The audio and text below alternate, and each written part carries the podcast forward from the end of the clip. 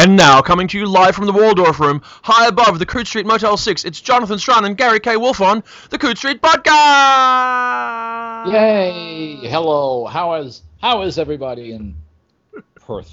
Where it's it's it's the middle of winter and probably as warm as it is here in Chicago in the middle of summer. What, you mean all two million of my best friends out there? They're, Yes. They all seem to be doing rather well, uh, apart from the ones who can't afford to live here because it costs more to live in Perth now than Manhattan. Really? 20% more. Really? That's astonishing. Perth is now the- the 10th most expensive city to live in in the world. That just makes me want to come and hang out that much more. Yes. It, uh, there's some statistics that came out recently. They're quite horrifying, really, and, and it all has to do with change in population numbers and everything to do with um, the mining industry and all those sorts of things. Hmm. And yeah, it's really kind of I disturbing. I mean, that used to be the case with any kind of sort of colony cities. I mean, Hawaii was a very expensive, uh, simply because of the transportation of goods. But I would have thought that efficiencies of scale would have solved some of that problem. I gather Hawaii is still more expensive than most places on the mainland. Um, but Not really, and and the problem is that you know we, we have a, a literally a, a jumbo jet full of new uh, residents arriving every day in Mm-hmm. Which means that you know really uh, population's growing, infrastructure can't cope, uh, cost of eating out is uh, uh, uh, incredible, cost of accommodation is incredible. You know, I've got friends who are getting to the point where they can't afford to rent a place to live. Hmm. So yeah, it's it's it's it's the downside of a boom, Gary. well, at least you're in a prosperous country. Well, that's true. At least we're in a prosperous Actually- country. I mean, one that didn't suffer the recession much at all, as far as I could tell.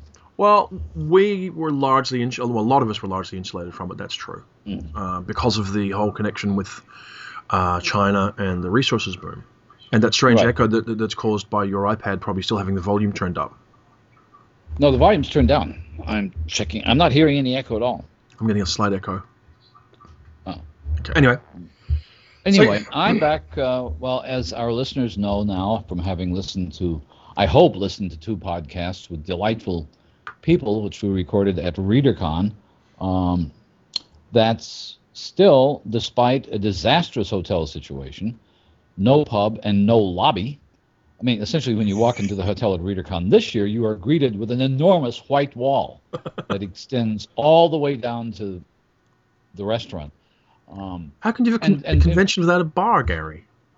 Ah, well, they they they tried nobly uh, to extend the small bar in front of the restaurant area, which normally seats 20 to 30 people, and they added a few chairs to it. They didn't add the 150 chairs they needed to add to it. uh, so there was some congestion from time to time, but I got to um, uh, see see a lot of friends. There was there wasn't the kind of just running into each other conviviality that you normally have at a Yeah. convention like that. I mean, every convention needs ideally a big a big sprawling central pub, They do. not or or, or, or, a big lobby bar area like Hyatt's and and, and, and Marriott sometimes have. Uh, but you can't get by with just a restaurant. No, no. I mean, No, the, the I- San I- Jose hotel was always the best one for the bar. I think. That was excellent. That was a perfect location. Which, which for listeners, basically, you would walk in the front door of this hotel. And there's an enormous, great re- sort of drop-down lounge floor area, areas about three or four steps down, and there was like dozens and dozens of small tables, with chairs all around it, and a couple of bars, and it worked out really well because everybody could sit and talk, and have a drink and while away a day, which is what we all did. I mean, one thing Which you're going to have to do when you when you report in for um, uh, from from WorldCon uh, in late August. Uh, you'll have to let me know whether they have continued the greatest innovation in the history of conventions by having a bar in the dealer's room, the way they did in um, Ah, that, Reno. Yes, right. Um, I will let you know that as soon as I get there, and I'll be on a couple of panels, and we'll be trying to do some podcasts from there.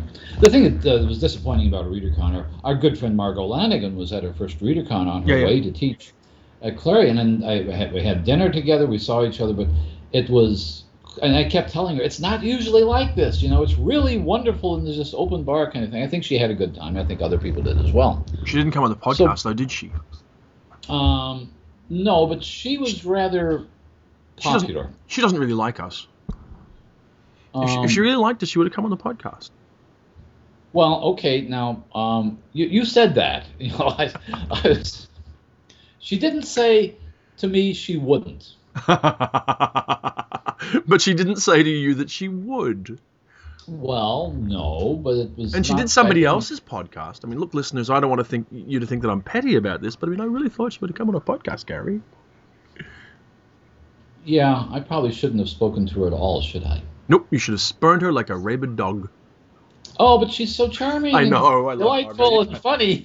It would have lasted about a minute and a half. There you go. yeah, right. That's the spurning. And, and, and she's and the, the interesting thing, and I think that she's picked this up already because she's made a few trips to the states, is that it's a rare treat for a lot of people to see her. Oh, sure. Uh, a lot of people that I, I, Margo and I had met a couple of times before, but a lot of people there who were just huge admirers of hers had never had a chance to lay eyes on her at all, yeah, yeah.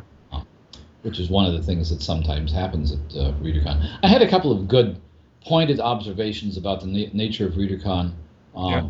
But those went out of my mind like the night, the night after I got back. Um, okay, then. So, we- well, should we just skip over ReaderCon as something that happened, or, or, or is there anything? Well, no, I, I was going. I, I know what, what one of the insights was, and I've said this before. That ReaderCon is deliberately named for readers, and that is a way of letting people know that, you know, we're not going to be talking about media and gaming and costuming and Yeah. art, various things. It's, it, it's about reading, um, which is fine. It's a little bit. There's a little bit of self-congratulatory attitude in that, as there is with any themed convention in that way. Yeah. The good thing about it is that there are what what you realize if you're talking about nothing but basically fiction and books is that there are still many many subgroups Yeah. um, and and you have large audiences a great deal of interest in writers that might be dispersed otherwise for example you have we I, I, I was on a panel on Fredric Brown who was Had to have a dead guest of honor or something I can never quite figure out who all these you know non-living guests are but Fredric Brown was not the official dead guest of honor but he was an official whatever Yep. it, the room was packed. The room was packed with people who were had enormously fond memories. Some of them only having read one or two of the classic Fredric Brown short short stories. Some of whom um, had read his mystery novels and really knew his stuff inside and out. There was a substantial number of people who'd done that. Uh, we had a panel on on my Library of America 1950 stuff. There were a lot of people in the room who knew the books. I remember a couple of years ago when Cecilia Holland, uh, the historical novelist and another friend of the podcast, was there. She packed the room with people who had been Cecilia Holland fans for years. Um, and the same thing is true with almost anything. In other words, if, if you have enough people who are devoted to books, you're going to get subgroups who are interested in very specific writers, very specific kinds of books. And that's always delightful. It's always kind of um, rewarding when you find, especially a writer like at last year's ReaderCon, Katherine MacLean, who can go to a convention where a lot of people remember reading her stuff. That is a good And thing. I, and I, it's a very good thing, and I have a feeling I don't know if she has any intention of doing it, or if she's up to it, or if she would be even remotely interested. My guess is if, if a Katherine MacLean were to show up at a WorldCon, yeah. or if I were to organize a panel on, let's say, Fredric Brown at a WorldCon, it wouldn't get the kind of attention it gets at a place like ReaderCon. No, I think that's probably probably true. Though you, though you wonder about um, World Fantasy. I mean, isn't World Fantasy just World Fantasy ReaderCon? Aren't they just World about the Fantasy- same? It's, it's, it's, it's very similar. And, and one of the things that's interesting about World Fantasy is that despite the fact that the awards pointedly don't recognize science fiction, there are a lot of really good science fiction discussions that go on at World Fantasy conventions. That's true. Even though in one of the, one of the things that puzzles me, sort of, and not to segue away from ReaderCon to World Fantasy, as we sit around in the weeks before the World Fantasy ballot comes out, um, is that it looks as though a lot of um, British science fiction writers will, will not be attending World Fantasy because they see themselves as science fiction writers and not um, fantasy writers, which I find curious because I figure you just go to the convention, but that just may be my blind spot. Uh, there are a couple of things. One is I think some people might might find it a hassle to get to Brighton. The other is I don't think there have been enough World Fantasy conventions in England for the culture to have become apparent that it's it's a it's a, it's an eclectic, uh, democratic kind of convention where you can talk about science fiction or fantasy. I mean, there are people at um, there are people at uh, ReaderCon and World Fantasy that talk about horror. There's a substantial horror contingent of World Yes. Fantasy. Um, but was- there is the possibility also Yep. that science fiction writers are sort of feeling slightly miffed that w- that we're not eligible for that award. Are they? Fantasy writers are eligible for the Hugo Award, Yeah. but science fiction writers are not eligible for the World Fantasy Award. Yeah, but sci- Is that they just need to put their fair? they need to put their big author pants on and get over it. Well, yeah, that's generally true of most authors doing most things at most times. Isn't it? They're being mistreated by editors and booksellers and readers and, and convention organizers. That's the nature of being an author. Well, I if they were happy, if they were happy, would they be writing at all? I don't know. I think it depends on the person. I've met some perfectly happy writers. I thought. I thought maybe I'm not very perceptive. They just, Um, haven't told you the whole story. That's always possible, I guess. You know, still, it just briefly occurred to me maybe we should um, uh, set up, uh, get a table at Brighton, and rather than attend the convention, we could sit in the dealer's room and we could podcast live from the dealer's room. Well, um, no. Um, we did that. I don't know where it was in Columbus. Yeah, we well, we yeah, we did one, uh, didn't we? We did one from We- Columbus, maybe we from the dealer's room with Yeah, we were at the local Elisa and somebody else. Um, see. I apologize, somebody else, because it's just it's been a while. Well, so Fran was there, and Maybe Fran, yes, that's about right. maybe Amelia was there as well. I could look it Um, up, but that would be cheating, and you. It, it, it, it, it, was interesting stuff. because it was one of the things I imagined we might eventually do when we're doing actual live podcasts with you and I together, um, and and that is the sort of set set ourselves up at something like the Locus table or or, or some other friend's table, and just do it like a celebrity radio show, and people will drop in and chat for a few minutes and drop out, um, like those old radio shows back in 19 in the 1940s. Uh, there was a guy who I subsequently met who who did one of the first celebrity talk shows, and, Oh, yeah. and he went down and set up his microphone at Union Station in Chicago because all the Hollywood stars and producers and writers and, and celebrities going between New York and Los Angeles had to stop in Chicago. Yeah, yeah. Um, and it was it must I've never heard one of those shows. Now that I think about it, I probably would hate them. But still, no, let's talk this this this idea up, yeah. Because I was Yeah, just thinking about all the ambient noise problems that we had with uh, in in Columbus. like our sound quality is that good to begin with. I mean, what do we? You what do we generally get uh, sort of ambient conversation walking past and people selling books and all those other things in the background. Well, they're not actually hawking books in the background, but But no, No. anyway, uh, well, we could say. Well, we'll work that out. well, well in, in, in, anyway, people will people have a right to expect really exciting things to happen when we're in Brighton, and possibly even a couple of exciting things happening when I'm in San Antonio. Although you won't be there, unfortunately. I yes, I, I I've been very sanguine about not attending Worldcon lately, largely because of Reno. I, I confess, Mm. it wasn't that I didn't have a good time at Reno; it's that I hated the convention really a lot. Okay. Mhm. Um, we did some beautiful podcasts there, and I did have some good time, but I hated the convention quite a bit, except for the bar and the dealer's room. Mm-hmm. And that made it a very easy decision last year not to go to Worldcon, wherever that was. Chicago. Yes, well, because And I did it- and you, every, well, and because you spent not that the rest of the world knows this. Maybe I shouldn't say it on the podcast. Let's say you didn't encourage me that much. Uh, it was as disappointing as it would have been more disappointing to you than Reno was. It's, it's in a it's in a giant what I think of as the the Logan's Run era of Hyatt design. Yeah.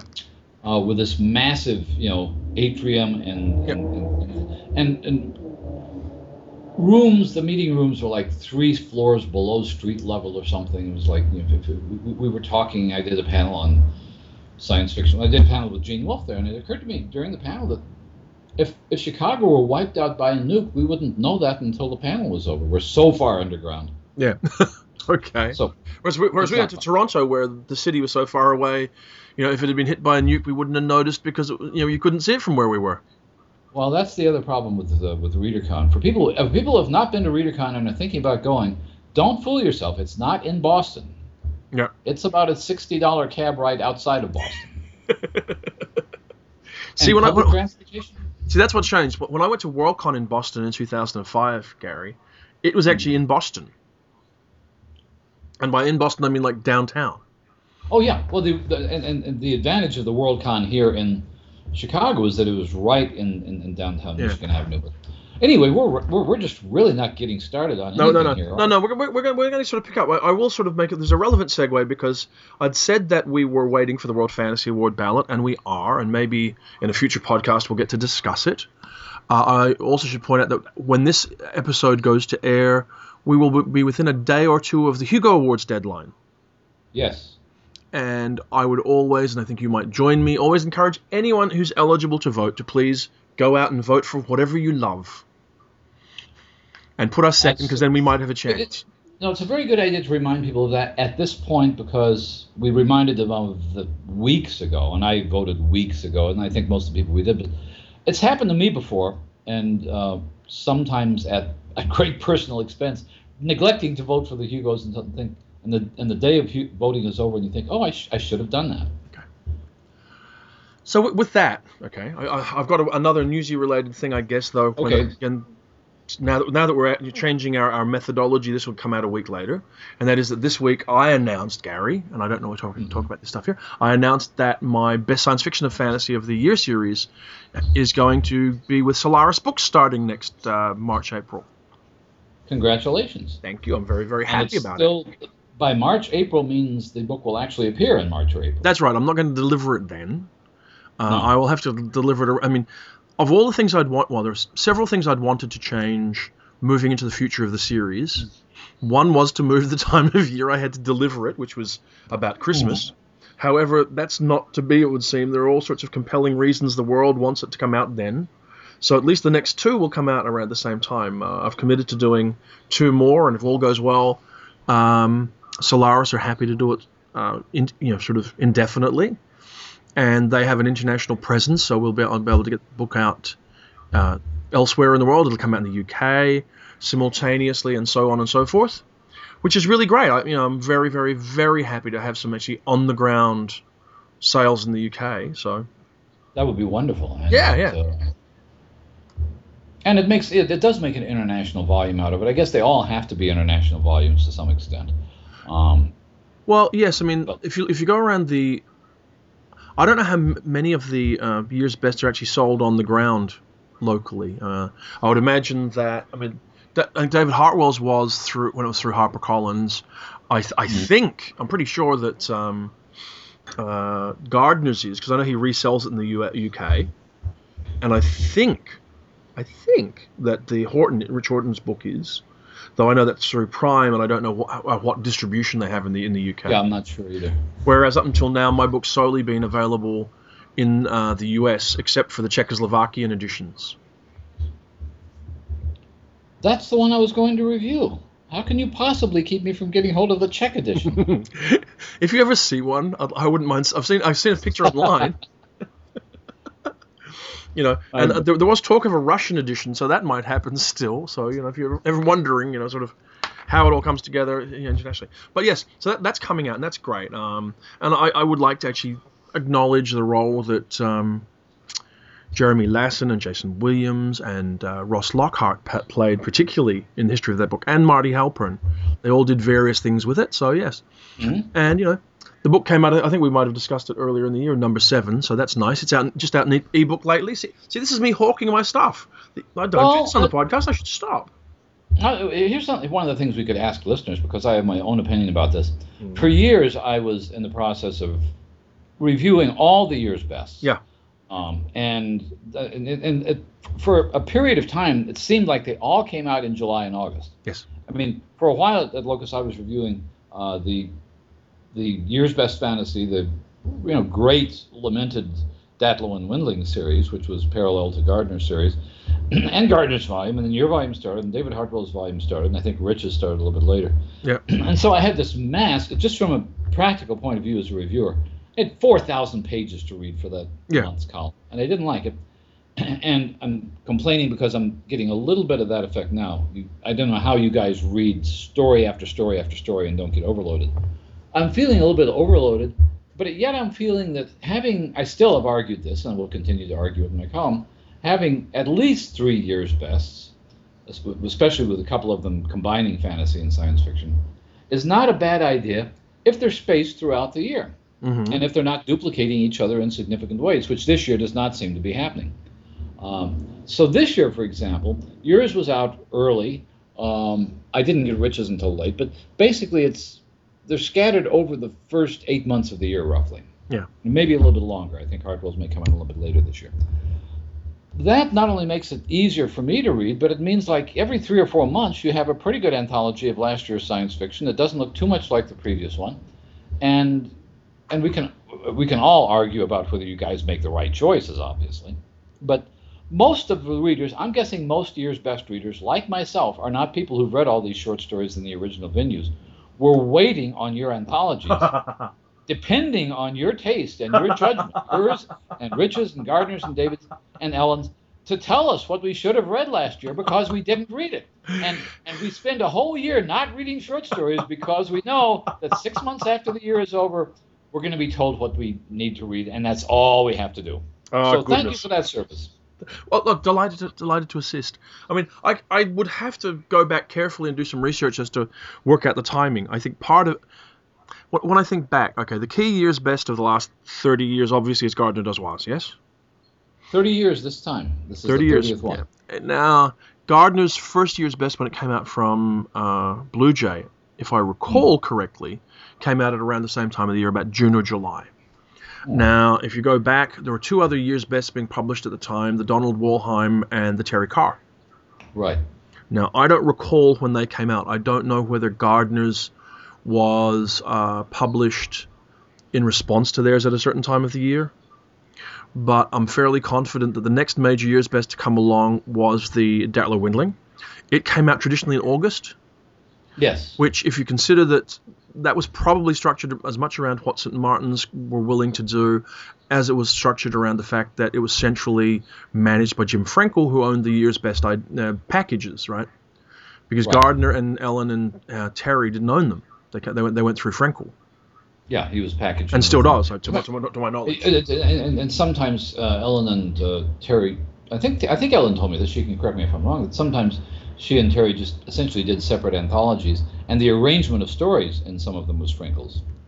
That may be that may well be true. I, I, I couldn't comment to it, but I suspect that that was part of their relevant timing, relative timing. And then yeah. I mean, the Hartwells always came out in about June or so. The way I got into it, I, I came in via the Silverberg Haber Bests of the Year, as you, you may, may recall. Right. Uh, that, that I started uh, co-editing with Karen back in 2004 yeah, or 23. Uh, uh, Karen Haber.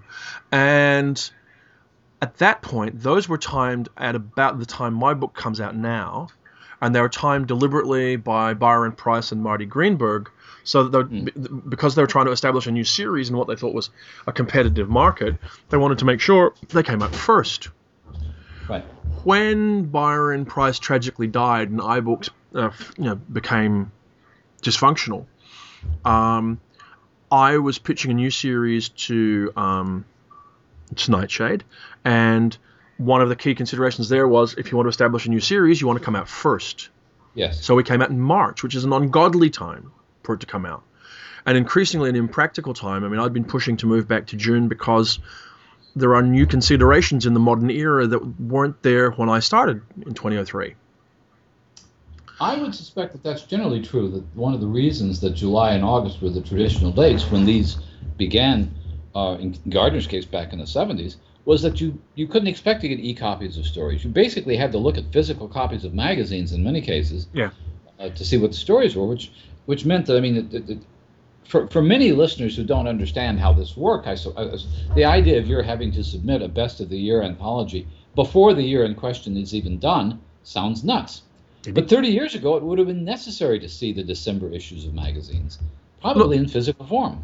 Look, uh, even 10 years ago, no, even five years ago, it wasn't mm. as nuts as it sounds, truthfully.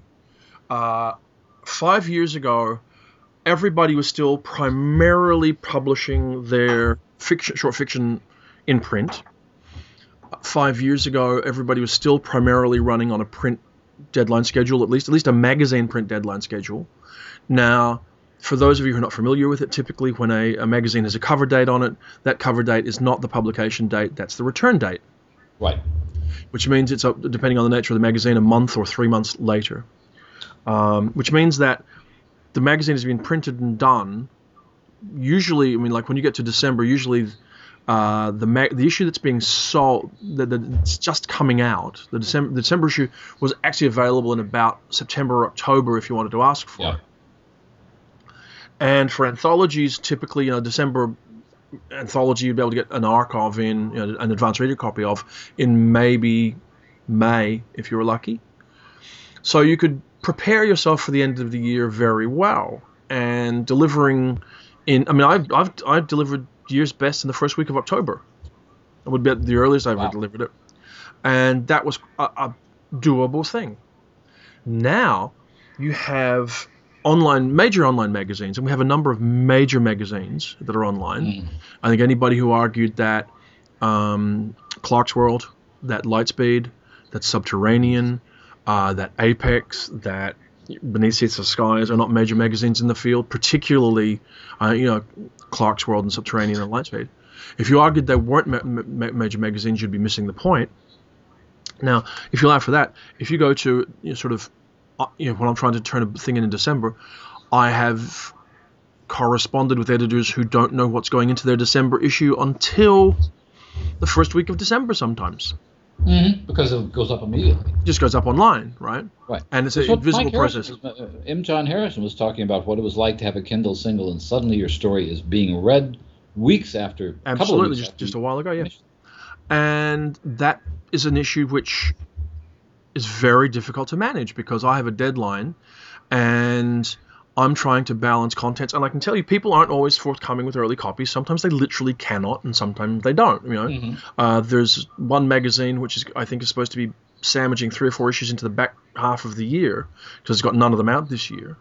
And I've not seen a word of them, and it's possible I may not get to consider them.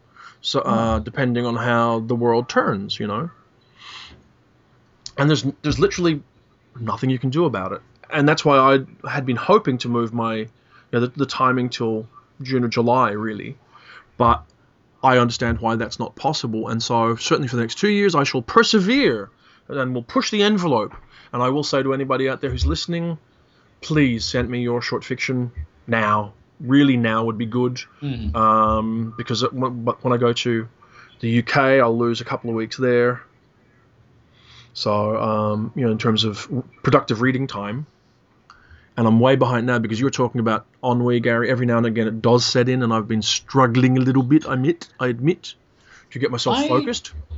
I, I, I, I, well, and I'm I'm just saying this now because of having read a thousand pages or fifteen hundred pages or whatever it is of, of year's best in the last couple of weeks. There's a point at which I just overdose on. I, I'm not going to say I overdose on science fiction because what I'm looking at is not what would have appeared to be science fiction 20 or 30 years ago. I mean, there's such a cross breeding between steampunk and science fiction and mainstream and fantasy. But there, there's a point at which I just think I I want to go read J.D. Salinger or somebody. I want to read somebody where nothing odd happens other than the character being unhappy. Yeah. I did want to. Oh, speaking of, uh, of, of electronic deadlines, I had one of uh, plug. And speaking of plugging our own stuff, uh, I was contacted by Niall Harrison the day after I got back from ReaderCon uh, about putting up my essay, uh, "Evaporating Genres" on Strange Horizons. And I thought, okay, that's fine. I don't have any problem with that. I should check with Wesleyan University Press that published the book, and I did, and they said fine.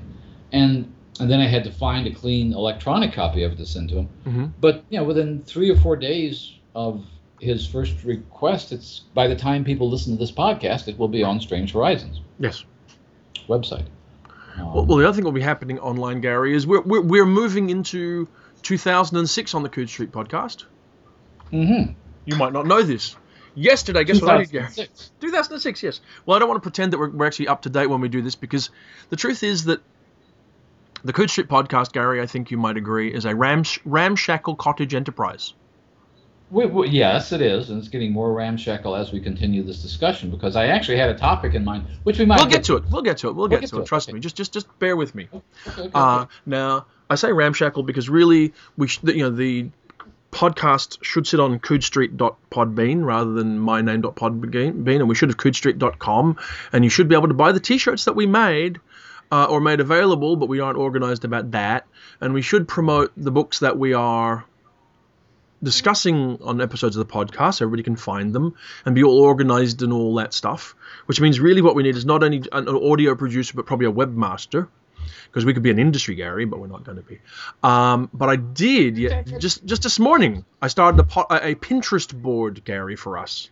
I got the I got the thing. I, am I'm trying to figure out how to how to and, and Pinterest wants me to wants me to subscribe to Disney princesses, and I don't want to. I don't know how you how do you get into. It.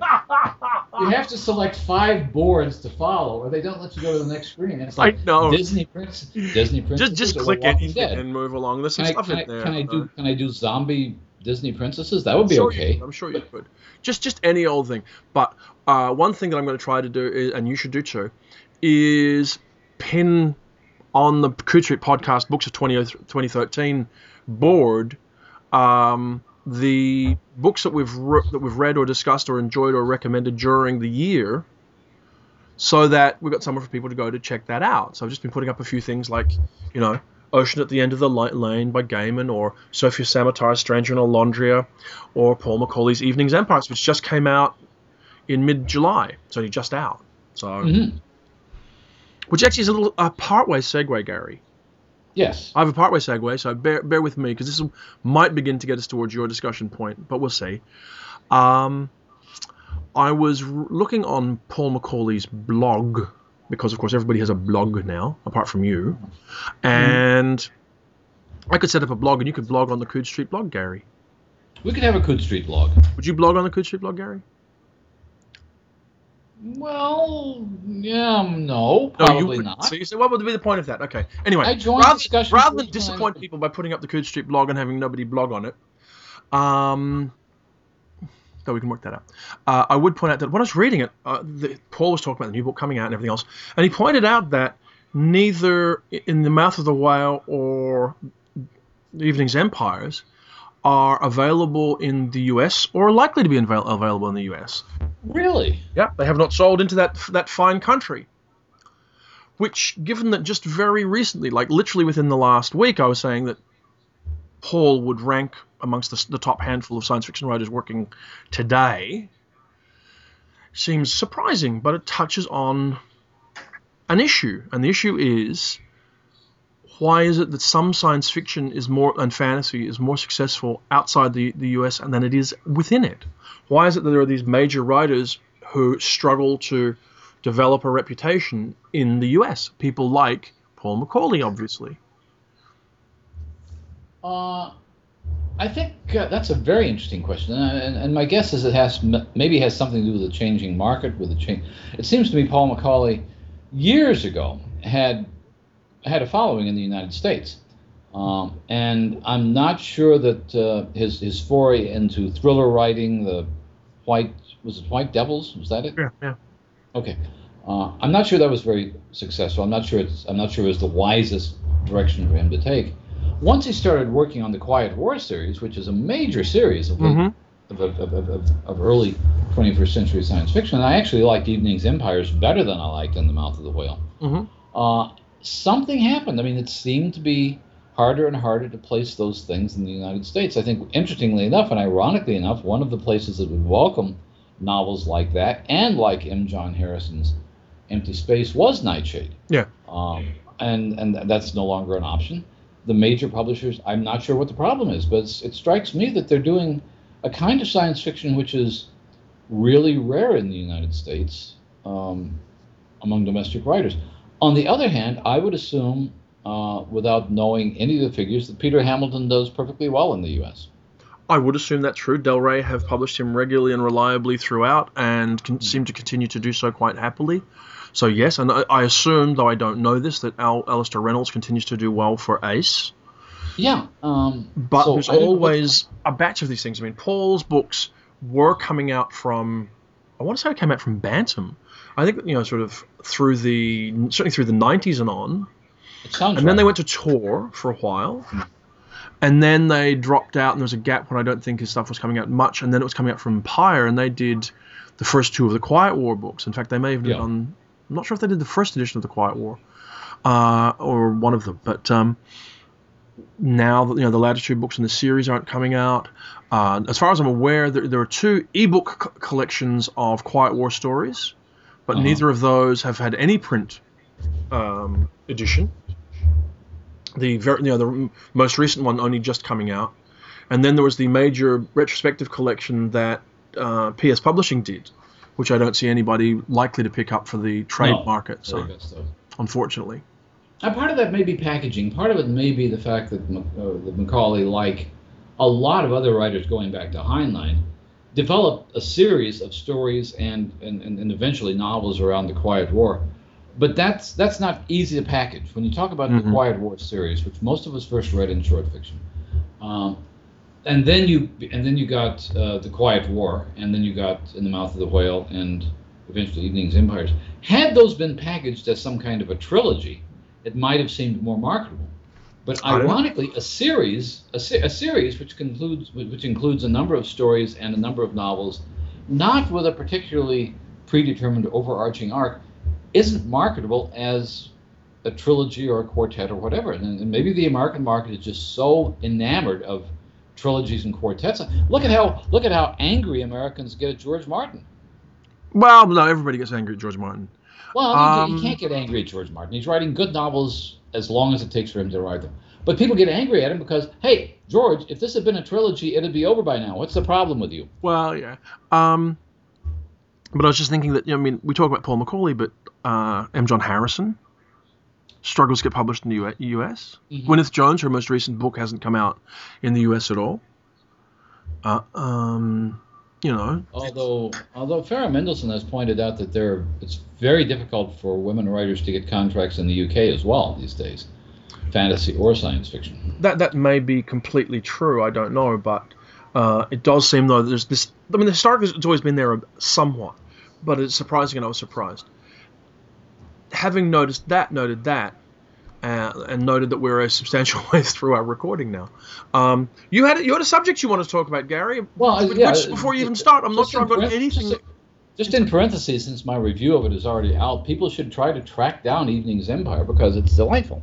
Um, Well, as Paul points out, it's readily available to anybody who likes dots of ink on pieces of paper. well, yes. It's it's only problematic to acquire if you would like pixels on a screen. ah, because of course well at, this is the, the the joy of retro technology like print gary uh, Mhm. anybody in the world will sell you a print copy of the book no matter where it was published but they can't uh, sell you the electronic copy so anybody in the united Right. states hello all 300 million of you or as i like to think about six of you who are listening um, if you you know they, you can go online to book depository or amazon or your favorite book retailer online or whatever or you can even probably go down to in fact i'm sure you can go to any respectable specialist SF retailer in your area, people like Borderlands in San Francisco or whoever, and I'm sure they will have the book on the shelves or get it for you very quickly. The ebook you can you, you know you can only get online from British ebook retailers, and they cannot technically sell it to you. And they the actually US. set up so you may so it will not work for you. You'll just get a sort of not available in your territory uh, answer. So yeah, so if, as long as you don't want, want an electronic copy, you can get Evening's Empires, and you should. The entire series is terrific. as soon as this civic emergency passes my window, I hope they're stopping. Oh, great! They're going to stop outside my window and not turn the siren off. No, no, no. That's obviously the, the sound of sort of the, the, the British, the American science fiction scene sort of collapsing in horror at its own insensitivity towards Paul McAuley. It could very well be there. Well, there, there there's a problem there, I, I, and I would like to know what it is, and maybe we can talk about it at some future time with with some British and American publishers. We should be talking about publishing distribution. Okay, my question was this. My question to change topics, which to finally change to my topic, two thirds of the way through the podcast. It, it, it, it didn't take us this long because I've got no idea what, how to answer this question. But continue, Gary. Okay, I was uh, at, at at ReaderCon. I was doing some um, uh, make, doing some videotapes for a publisher, which uh, once they're available, I, I I can mention this because they may not use anything that I said, but they were asking good questions, and they have ebook rights to a lot of interesting writers, like most of Octavia Butler and Theodore Sturgeon, and One of the questions that came up involved. Um, well, it didn't. The question didn't involve this. My my response uh, involved this. Um, I, I, started talking about Joanna Russ, as we frequently mm-hmm. have on this podcast. The question was, what science fiction novels really, science fiction writers, the question was, really changed your attitude toward either being a critic or a reviewer or, or the way you read the genre? And the first thing that came to mind, literally, um, I don't know why, was Joanna Russ, because as a reviewer, she was very funny, she was very acerbic, she was she developed high mm-hmm. standards. She wasn't the first one to do that, but uh, at, at the right age, when I was thinking about writing reviews, I thought I want to do that. But the other thing was this. The other thing, and this is my question. My question is Is it absolutely true, as many of us advocating the genre and defending the genre and supporting the genre in the face of, in my case, academic disdain, is it really true that science fiction can do things that other kinds of literature can't? We've heard this for decades. I was James Gunn, one of the guests of honor at Worldcon this year, has said this for 50 years now. Um, it's been repeated as one of the cardinal defenses of the genre. And nobody has really asked, okay, how would that work? And okay, now now I'm going to relate that question to what I said about Joanna Russ uh, which was completely spur of the moment. Which I'm saying this now because I'm sure that these people at, at the publishing company, if they have any sense at all, will not use this part of the tape. Mm-hmm. In 1975, um, I think it's about 1975, when The Female Man came out, I read that. And about the same time, or maybe a couple of years later, a mainstream, hugely best selling novel by Marilyn French called The Women's Room also came out. Now, of the two novels, The Women's Room was a phenomenon. There were groups, there were women's groups all over the country talking about there were women who had not read any serious novels ab- about feminism at all. Um, and suddenly they were electrified by the novel. And it's, a, it's an electrifying novel. I have not read it in 30 years, probably. But the message, it seems to me, or the world portrayed by the women's room, which Marilyn French herself argued was not about the women's movement, it was just about the condition of women, was that things are really bad. Uh, the, condition of women is, is way worse than you thought it was. Uh, men, there, there are nice men out there, but by and large, it's, just, it's, it's a bleak, almost dystopian novel, except there's nothing imaginative about it. Of the two novels, so I read the two novels probably within a year of one another. And now, uh, decades later, it strikes me that what Joanna Russ did in The Female Man was something that Marilyn French could not do in The Women's Room, as powerful as that novel was. Because Marilyn French could say things are really bad for women in America, which is what she was talking about. Joanna Russ, with her essentially four, I think four different scenarios, could say things are really bad, things can get worse, things could be a lot better, and things could just be a lot different.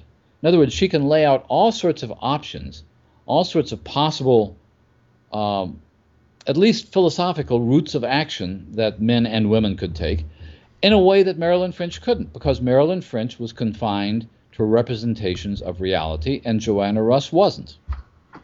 Maybe, but but let me um, posit a response because I'm attracted to the idea just because of my personal prejudices that science fiction mm. can and does do things that uh, mainstream fiction does not. However, in in your example, uh, where you have this uh, strong realist novel about uh, women's issues, and then a very strong science fiction novel about women's issues, mm. couldn't you have achieved the same effect, but but um, by, say, setting the realist sections at different points through time up until the present day. In other words, did you not achieve the, the, the, the, same effect, not because of science fiction, but because of your choice of the story you, you went to tell? It, it, yeah, and, and, that's an absolutely valid criticism because it wasn't a choice. These are two novels I haven't I happened to read within a couple of years. One of the, the female man is much more vivid in my mind now than uh, than the women's room is, and I am saying this as somebody who is not in any sense whatsoever well read in the history of feminist fiction. Uh, yeah. I, I, I, read things that that people told me to read and things that looked interesting. And I'm not, I'm, not even saying that Marilyn French is, is, is, a bad novelist. I mean, I, I could have probably no, chosen no. Saul Bellow versus I don't. You could choose John Dos Passos versus you could put, well, you could put you, well, okay. You could put pick, and you've mentioned this off off podcast, and you may mention it now. Mm-hmm. You could put, pick any two dystopian examples Yes. Uh, and, I mean, yes. and I realize that there's dystopian elements to those the books you've been mentioning, but to step us away from those particular examples, you could mention uh, dystopian examples or some other form of fiction. It's certainly just those ones you have to choose. Um, and the question is, I don't know. I, I, I, don't, know, Gary. I mean, I'd like to think so. Certainly, when I look at a book like, say, 2312, mm-hmm. I think mm-hmm. it, it does things that structurally most novels wouldn't attempt in the mainstream but I, I, and I don't know whether the reliance or, or use of you know, a sense of wonder effect is something which is more commonly looked at in science fiction than it is in mainstream fiction generally. I think the sense of wonder is a separate kind of aesthetic. I think that yeah. works in science fiction. Occasionally, it works in in mainstream fiction, but not often. I think one of the things that I started thinking about um, was uh, something that James Gunn used to say regularly, and I heard him. I've, I've heard him on more than one occasion, and, I, and and he was my first teacher in science fiction ever. So I have an enormous amount of respect for him. But his mantra was science fiction is the literature of change. Yeah. And that was also Asimov's mantra. That was a classic mantra of that generation of people. And I thought, okay, that's yeah, but it's not true that it's the only literature of, of change. Almost all historical fiction is. The literature of alternatives is what I'm getting at. Yeah, okay. Joanna Russ could show alternatives. 2312 is about a colonized solar system, which is one among many possibilities, but within the narrative itself, and with even within the gender relations aspect of the narrative, there are enormous amounts of alternatives. I mean, throughout Stan Robinson's work, there's a sense we have choices to make, and choices will have specific consequences, and my fiction is about those consequences, uh, especially in something like the Capital Trilogy. The, the example you were talking about with dystopia uh, was one was the second one I thought about because again two novels that came out within eight years of each other mm-hmm. were Arthur Koestler's Darkness at Noon, which is really about Soviet oppression of dissidents, but it doesn't mention the Soviet Union. That Stalin is not mentioned by name in it. It's it, it, it's an abstracted horror story about uh, about repression and brainwashing and so forth and so on. Um, it has at its core the same basic theme, the same basic argument as Orwell's 1984. And the, the most frightening thing about 1984 is not that people are spying on you. It's not even that people are trying to get you to uh, subject yourselves to the state's um, to the state's will. It's that the state wants you to agree with them. They don't want you to simply submit. They want you to agree. The most mm-hmm. the frightening thing in 1984 is that Winston Smith, at the end of the novel, loves Big Brother. He agrees with Big Brother. Yeah. He's not just going along with it. He agrees. That's exactly the same theme of Arthur Koestler's Darkness at Noon. And Darkness at Noon is probably a better novel than 1984. Darkness at Noon is probably one of the great novels of the 20th century. And I don't think, from today's perspective, it's as powerful as 1984 is. Yeah because 1984, by being set in an indeterminate future, is about an alternative. 1984 suggests very clearly that this can happen. This is this is still within the realm of possibility, mm-hmm. um, in a way that that a realistic novel with almost exactly the same basic theme can't really do. People who read Arthur Koestler today read this as a nightmarish novel of Soviet oppression, yeah, which it is. Um, people read 1984, even though 1984 itself is what almost 30 years in the past yeah, now. Yeah. Read that, still read that as an awful warning. Yes. Yeah. No. No. I, I can see the point. I absolutely can. Um, but but I, you know I look at a a recent science fiction novel or something, uh, and I try and see. You know, I have to ask myself: Is there something in there that you can't do? Is it a matter of setting? Because I mean, I mean, the exploration of alternatives is, is a very tempting argument, and I'm very hmm. attracted mm. to it. Uh, though maybe, maybe more in science fiction than in fantasy, say. Oh, I think more in fan- yeah, I think definitely more in science fiction than fantasy. Um, fantasy can make political statements, but usually chooses not to. Well, I see that that's an interesting sort of point. I don't want to sort of bounce off yours too quickly, uh, but but I might put to you the suggestion that actually what you've got there is um, fantasy embody, you know, basically embodies its political systems, whereas science fiction talks about them. That's interesting. You That's know. very interesting because certainly one of the one of the differences which I've suspected about between science fiction and fantasy is that science fiction talks about things a lot and fantasy tends not to. Fantasy tends to, as you say, embody the system. It tends mm-hmm. to present yeah, yeah. the system. So, so I mean, in, in that regard, I mean, I mean, fantasy. This is going to be very careful with this because this isn't uniformly true. Is maybe a little bit less talky than than science fiction is, and science fiction is maybe a little bit mo- more overt about exploring its examples and everything. But when you put together an enormous structured universe mm. and you run stories through, through them in epic fantasy or whatever else, you cannot not have a political point of view in them, even if you don't d- discuss them overtly. You know, you can't say the Lord of the Rings doesn't discuss a particular pol- political point of view in its expression of, uh, you know, you know the, Mordor and the Shire and everything else. Similarly, you can't. I mean, I think you'd struggle to say that's that's not true of a Song of Ice and Fire or whatever else, yeah. or the soon to be concluded um, Steve, you know, Thomas Covenant series, whatever. It's just no, that it's not at the forefront of what they're talking about, but it's there. It's not at the forefront of what they're talking about because, uh, in, in a sense, fantasy does not need to do one thing that science fiction needs to do.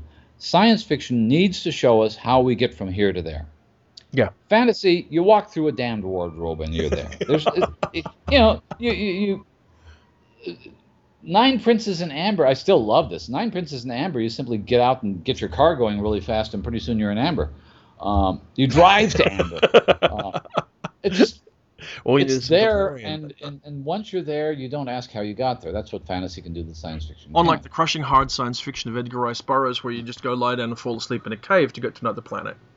Well, yeah, that's that's true. You, you, you, but I don't think, for that same reason, I don't think. Um, I'm not sure. I'm, uh, I don't know if I want to defend the statement or not. I'm not sure that fantasy could do, for example, what Cory Doctorow is doing uh, with Little Brother, for example, or with um, the second one. The um, um, I'm blanking on the title of the second one. Well, hang on, why not? Why not? I mean, uh, you, you okay? There, Cory's writing with with uh, Homeland and with Little Brother. He's writing these stories, uh, telling stories yes. of uh, what uh, young adults who are trying to know, sort of uh, kick back against the uh, political the current political situation using modern technology, right?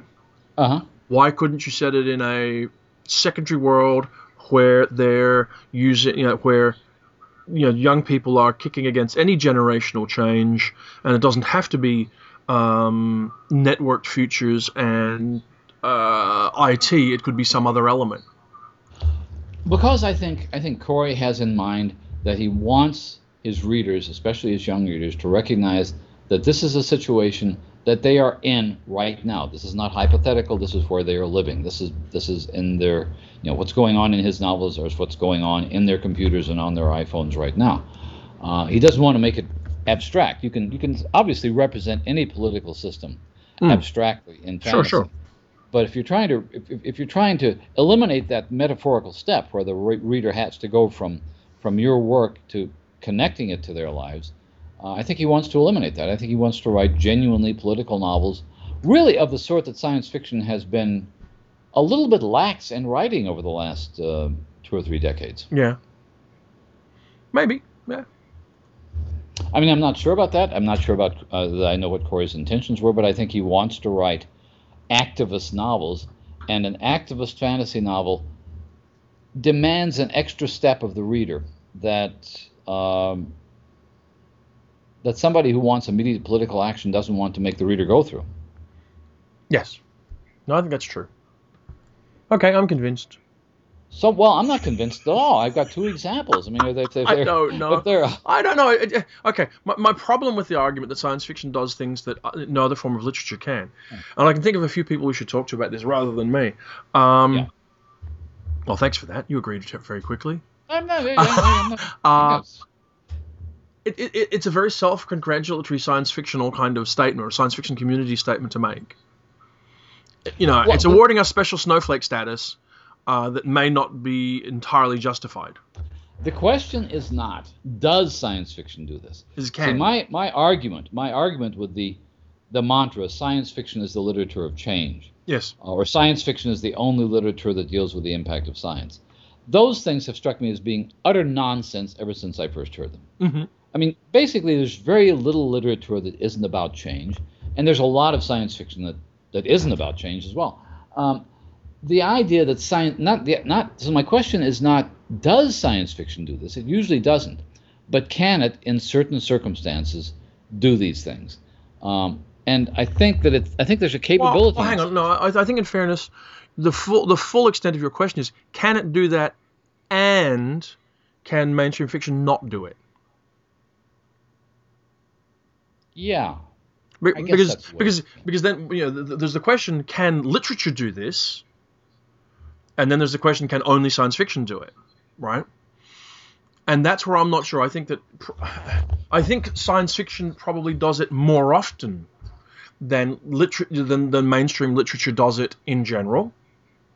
Though I wonder if you were to look around at some of the big sprawling experimental novels out there in the world, whether they do the Don Dos Passos books and things. Um, yeah. You know, but does science fiction do it more typically as, as, as a more normative thing for it? And I would say maybe because it does so overtly examine um, alternatives. The alternatives is, is what uh, I keep coming back to, that it, it can present more than one alternative and, and, and, can generally do it fairly well. And when science fiction fails to present more than one alternative, when it presents a kind of totalizing future, it's going to be like this and it's going to be really horrible. As in a lot of dystopian fiction. And a lot of dystopian fiction is not necessarily science fiction. Mm-hmm. Or is, is, is, by not necessarily science fiction, I should say not necessarily allied with science fiction traditions. Yeah. Then sometimes you end up with very persuasive, very convincing stories that are weak science fictionally. Yeah.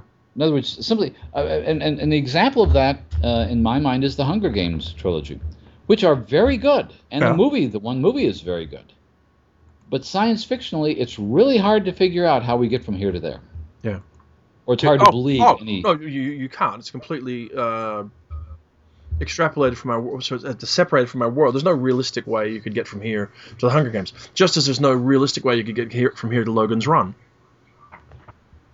Well, that's probably true as well. Because I mean, I, will just say very quickly. To me, uh, the, the, those two works have always seemed remarkably similar. Really?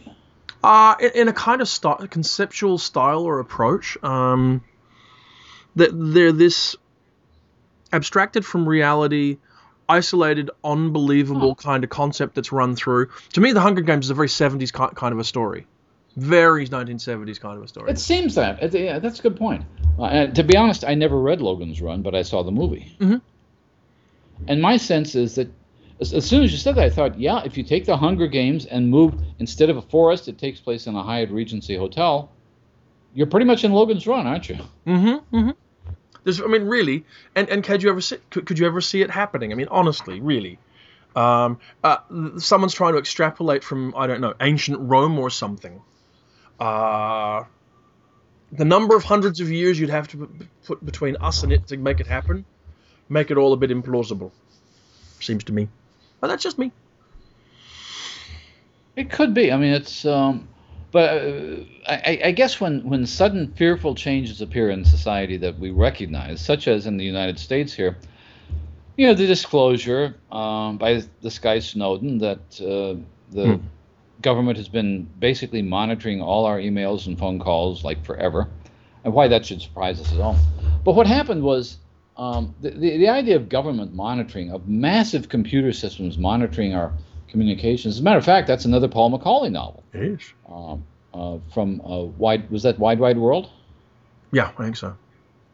Um, but it's not people are going people are not going to find that old McAuley novel. What are they going to? They're, the the sales of 1984 jumped something like 8,000 percent after that news story came out.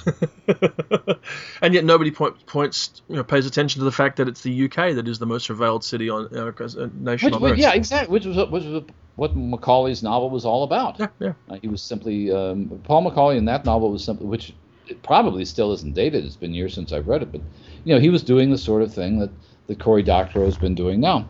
Um, and that's what I mean about when, when something radically seems to change in society, or more accurately, when people realize that something is happening in society that they had not previously realized, they try to they, they tend to go back to science fiction works that that might have talked about that before because realistic fiction um, the surveillance society has been with us for quite a while now. It's been, oh yeah, been yeah, yeah. longer in the UK than than it is. I don't know how bad it is, or how extensive it is in Australia, but it's something that rarely shows up in any kind of mainstream fiction that I'm aware of.